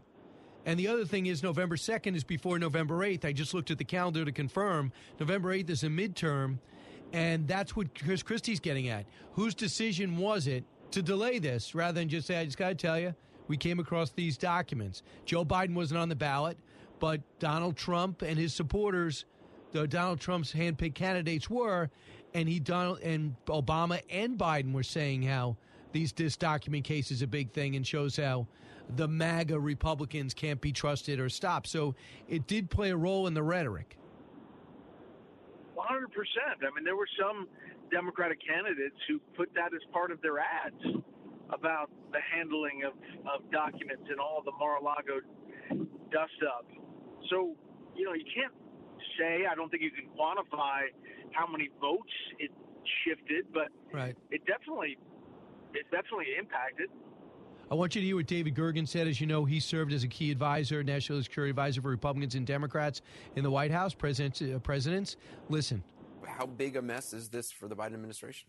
It's very, very big. Not legally, but politically, it's a very, very big deal. Um, you know, this is a president who was marching upward for the first time in his presidency. He's got his numbers up. People are feeling better about the economy. There are all sorts of reasons to believe that he could, that he can now present himself uh, the fears that uh, people like me have about how old is he and can he govern well, those fears would be dissipated if he were able to stay on that track. Mm. But now along comes this. This, this this gigantic story, which was totally unexpected, and it's knocked that uh, knocked for six. Yeah. The original plan. So, I mean, David Gergen is not looking to rip Joe Biden. Uh, he's somebody, you know, uh, to me, he leans left, but the, how significant is his statements and assessment? I think it's significant. I mean, it's any of those kind of elder statement statesmen of politics when they say things. Dan Balz with the Washington Post, uh, David Gergen, others. I think it's uh, it's definitely significant politically, and one in which you know the White House is going to have to deal with, uh, and it hurts the president. I think there are Democrats out there looking at the president saying this story actually makes him more vulnerable than they thought he was. And might be just like they're looking at Trump and say, should I run against Donald Trump? They might be saying, should I run against Joe Biden? A different story November 10th when it looks as though when he holds the Senate and, and he barely uh, loses the House, as maybe right now, because we also don't know what other documents going to be found and what links they're going to have to the University of Pennsylvania and possible China. Have you gone there yet, uh, Bret? Do you feel as though that that is a path that needs to be investigated? Well, 100%. I mean, you need to know what the documents are. I thought one of the interesting first answers the president gave was, "My lawyers told me not to ask about the documents." Well, what do you mean? You had the documents. You were using them. You don't know what they are, and your lawyers told you not to ask about it. It doesn't make sense. And the fact that there's a special counsel for both the former president and now the president is, uh, you know, politically tough.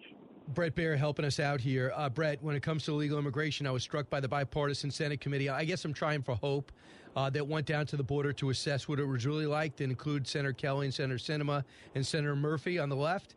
And then I see Eric Adams, who says he's got 40,000 illegals here, 5,200 just from El Paso. The mayor of New York City went down there and he went to the bad parts. He actually saw illegal immigrants, he saw the gaps in the fences. Cut 26. No city deserves this. El Paso does not deserve this. Chicago, Washington, Houston, Los Angeles, New York. No city deserves what is happening. This is a beautiful city. And what has happened over the last few months undermined this city. And what is happening in Chicago right now, in New York, in Houston, in Los Angeles, in Washington, our cities are being undermined. And we don't deserve this. Migrants don't deserve this. And the people who live in the cities don't deserve this. We expect more from our national leaders to address this issue in a real way.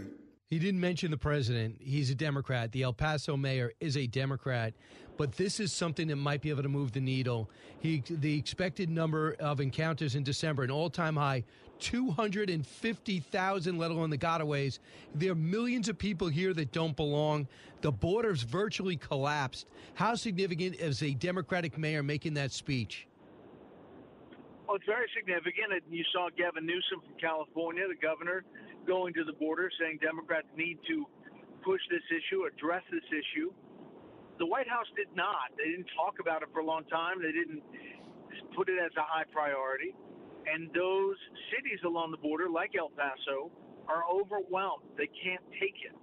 El Paso is one of the mayors, one of the local jurisdictions that sent migrants to other cities. And Mayor Adams is correct. It is a big problem, but it's only being shared that way because the border is getting those migrants to other places. It's going to be big. It's going to be interesting uh, and see where it goes. Uh, Bret, can't thank you enough for joining us. Uh, special report tonight at 6? You bet. We'll be there. All right, uh, Bret Baier. It's going to be a big week. Uh, make sure you're listening uh, to Fox News and, of course, this show. Bret Baier, thank you. When we come back, we'll finish up with your calls 1 408 7669 um, in beautiful Jacksonville, Florida, where the Jaguars pulled off a mam- mammoth upset on Saturday, big comeback. And then the Giants uh, pulled off the upset of the weekend against Minnesota. And, of course, everything else that's important. You don't want to miss a minute. Brian Kilmeade Show. Coming to you on a need to know basis because, man, do you need to know. It's Brian Kilmeade.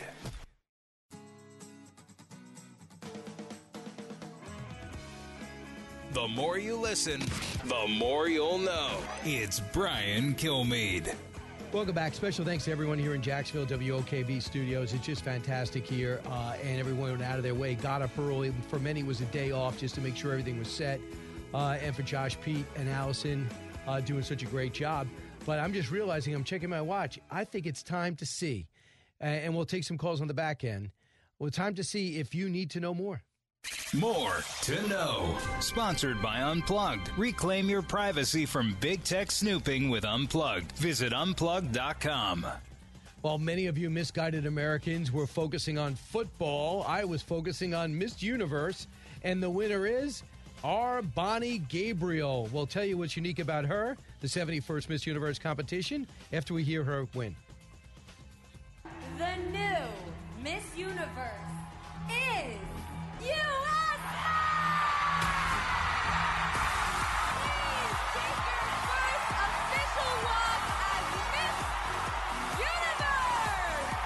So she's a Filipino American, the first to win uh, Miss USA on Saturday night in the International Beauty Pageant in New Orleans. Uh, she's a fashion designer, model, and sewing instructor from Texas. Beat out 83 others. Good job. Next.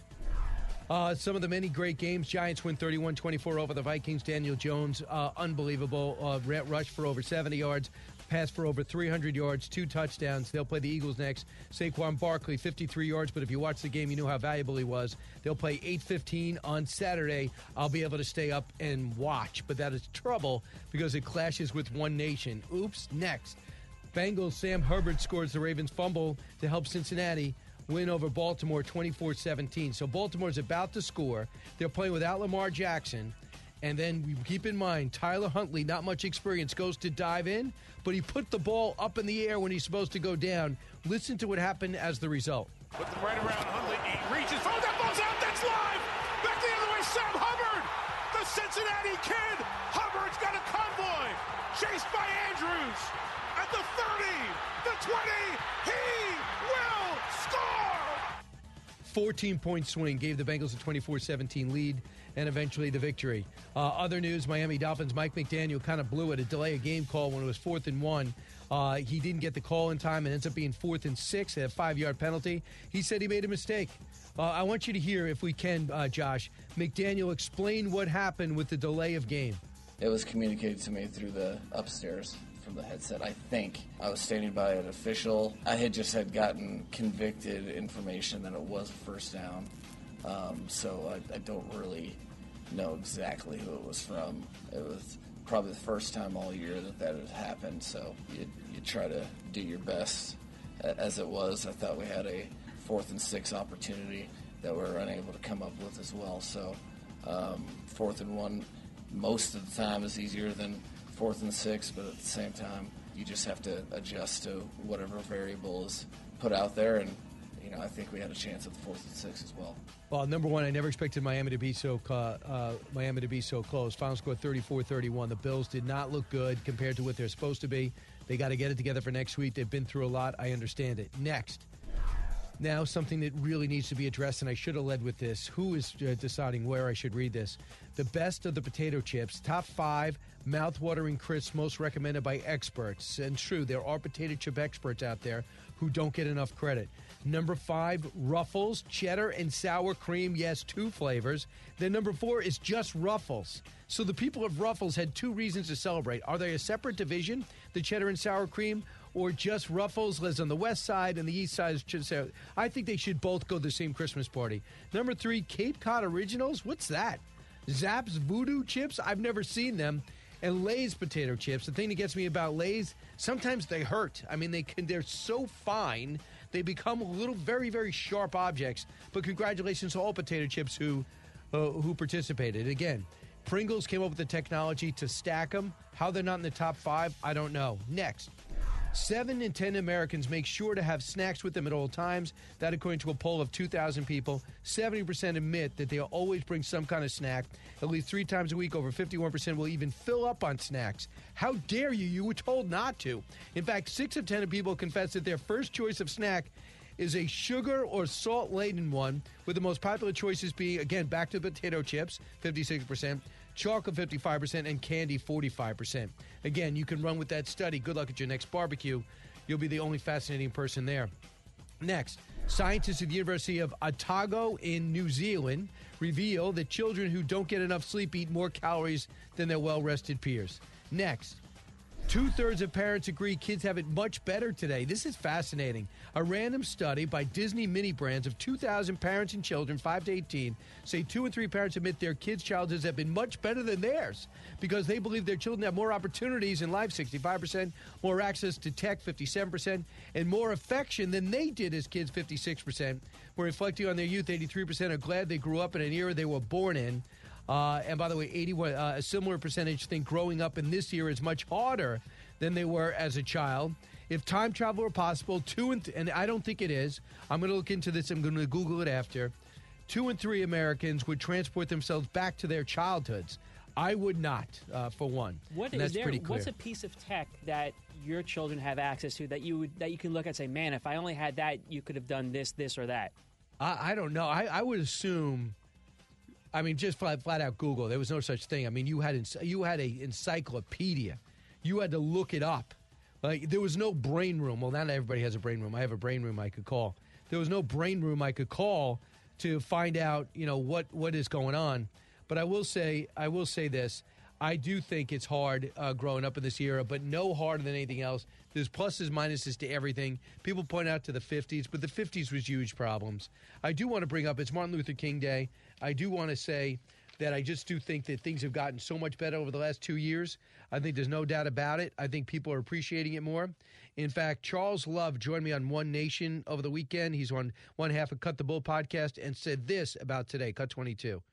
One, the fact that we've come a long way and pay attention to where we've been and what that fight is. And two, to come from a positive place, not only focus on the negative, fix the problems, but there's joy in all this this history. And he, eh, his father, and his grandfather being college graduates. So to assume that everything about being black in America is negative is a problem. It is. And lastly, when it comes to Joe Biden, he has really hurt things, didn't help them. Cut 23. When you're saying things like we're living in Jim Crow 2.0, I always joke that when, I think of a 2.0, I think of the new improved, the stronger version. So you're implying that what we're dealing with today is worse, and it just bring comes from a point of just total illogic. It is. Again, you would have been 94 years old, died at 39 years old. And uh, I just think it's important to see where we come. And I did, Ben Jealous was on at a different hour, and he's founder of the NAACP, supremely educated from Oxford to Harvard on down. Great guy. Uh, I don't think that critical race theory is just teaching uh, that we had slaves. I think it is so much more. It's an anti American approach to education. And I think it says that America is built to it on stolen land off the backs of slaves. And to me, that's not the case. Were Native Americans here? Yes, let's talk about it. Was uh, there slavery here? Yes, let's talk about it.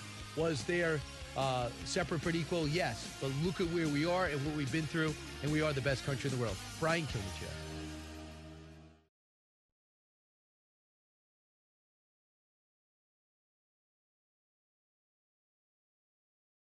Listen to the all new Bret Baier podcast featuring Common Ground, in depth talks with lawmakers from opposite sides of the aisle, along with all your Bret Baier favorites like his all star panel and much more. Available now at FoxNewsPodcasts.com or wherever you get your podcasts.